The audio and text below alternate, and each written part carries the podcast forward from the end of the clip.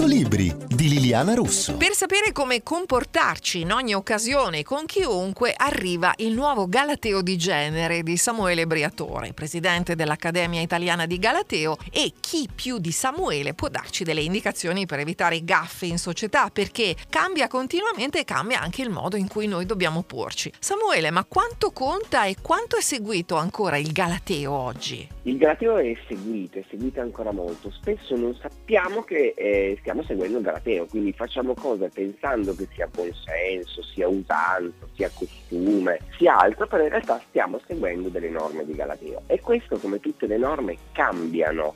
Quando diciamo ad esempio che le lingue che utilizziamo sono lingue e non lingue morte come il latino, come il greco, cosa vuol dire questo essere vivo? Vuol dire che sono in movimento, quindi come la lingua italiana è in movimento, anche il Galateo è continuamente in movimento. Il linguaggio può avere molte parole offensive e anche poco inclusive, quindi quando non sai cosa dire per presentarti, che cosa fai? Quando noi appunto ci presentiamo, ma soprattutto quando parliamo di una terza persona, spesso possiamo utilizzare linguaggi offensivi, quindi la cosa migliore è sempre chiedere alle persone come vogliono essere chiamate. Poi nel linguaggio comune noi purtroppo usiamo ancora delle parole che sono antipatiche, togliendo le parole che sono scortesi in generale, ma cadiamo anche spesso su parole come quelle legate a tutti i disturbi mentali, quindi definiamo ancora una persona magari che non ha trovato una tazza, ma sei cieco, ma non l'hai visto, quindi utilizziamo ancora delle parole, dei retaggi che in realtà sono discriminatori e sono assolutamente colpevoli. Quello che dobbiamo fare è pulizia del linguaggio. Dovremmo davvero starci attenti. Ma quindi, scusa, auguri ai figli maschi, o speriamo che sia femmina,